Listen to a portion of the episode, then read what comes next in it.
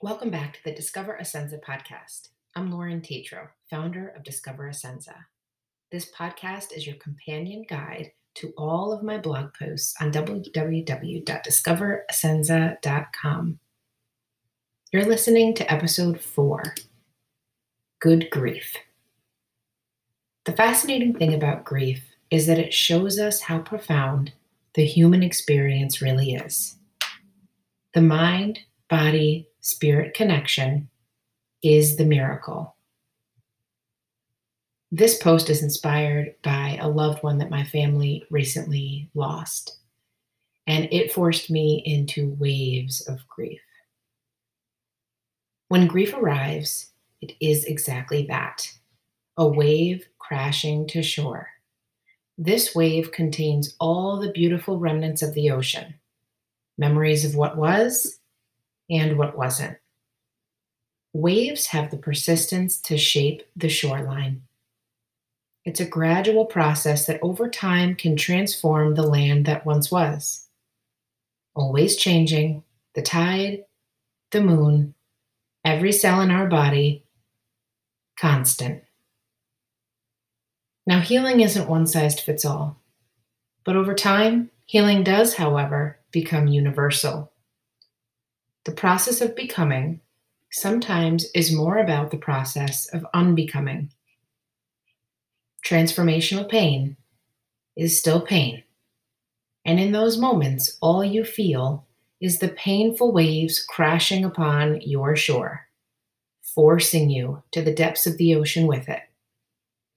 How deep is your love? Your birthright is to experience the emotional depths of your ocean Pain is the wave. Love is the water and the land. This metaphor is an important one because we are not our pain. We experience it. It might engulf our shore without coming up for air. And at times, in the thick of it, that's exactly what we need the deprivation to show us the abundance. But then something happens. Their favorite song plays. A bird lands right in front of you, looking at you knowingly. You have a dream, and they appear. It's not as much about the actual sign, but the way you feel when receiving it. Something stops you dead in your tracks. No one else will get it. No one else needs to. It was meant for you. Stay in these moments as a reminder of our connectedness. When I was younger and not realizing that all of the profound feelings and emotion I was having were part of my birthright and human blessing, I wanted to stay distracted. I pushed it all away with partying, TV riddled with drama, loud, angry music, a plate of fries, you name it the divide emerged, and I started feeling pushed away from who I really was more and more. The result? Terrifying loneliness. For silencing my thoughts at that time meant loneliness, an empty pit, a void. The veil between peace and loneliness is sheer and thin. Over time, I realized that the very feeling I attributed to loneliness was actually the formation of my peaceful place the discovery of my essence. Human awareness is connected to all feelings, like it or not. In order for us to value and accept each other, we must begin to value and accept our own feelings first. This is a reoccurring theme in my writing, I know, but I truly believe it's the key to global healing. The fear in that for me was realizing that as I grew and changed, so too did the people, places, and things around me. Comfort, please don't go. I need you desperately. Stepping away from friends, family, relationships, jobs is not easy. That's the point.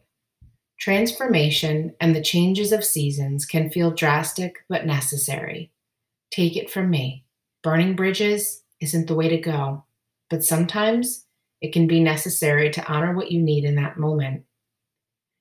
Speaking your truth, establishing boundaries, or simply saying, I need to step away to work on myself are all part of this.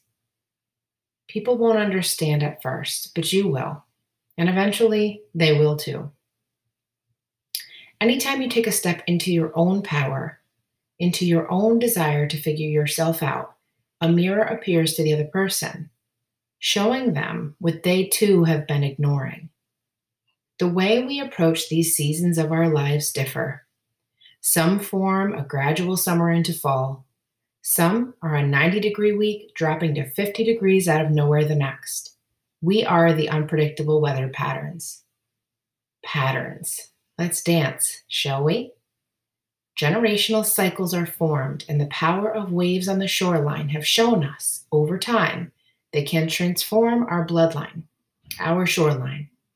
And then a new rock appears, a big boulder, a place for birds to nest, for life to grow, for sun to shine, and for the shoreline to be redefined just as abruptly as that. You were chosen. The trickery of generational cycles is that if we are born into them, it's no one's fault and it's everyone's fault. Conditioning happens. We are raised by the frame of mind that raised their frame of mind, and the saga continues. Right, wrong, or indifferent, how's it working out for you?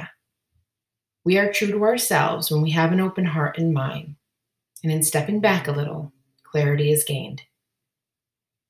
The space in between as dissected in The Ruler and the Rebel, is the essence of just that the new.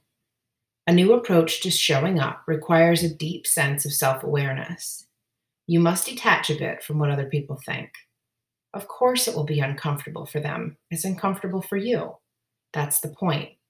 We already touched on the comfy trap. Good grief isn't about throwing up your arms with the energy of, come on, enough. It's accepting what the pain is trying to show us, and ultimately, over time, seeing the absolute blessing in disguise. This is surrender and acceptance all wrapped into one. We are seasons for each other as well. Some stay, some go. Some are abrupt, some are slow. Some are calculated, some are organic. They all have a place. The next time a winter storm a landslide, or a tropical storm show up, brace for impact, but stay open to the possibility that it might be the exact transformation you were silently hoping for. Love, Lauren. P.S. Don't forget to tell your seasons that you love them after they've receded from the shoreline a bit. A letter to Dharma must appear when the time is divine and right for you. Remove pride Tell ego to take a seat. And remember that the water and the land are love. Thanks for listening.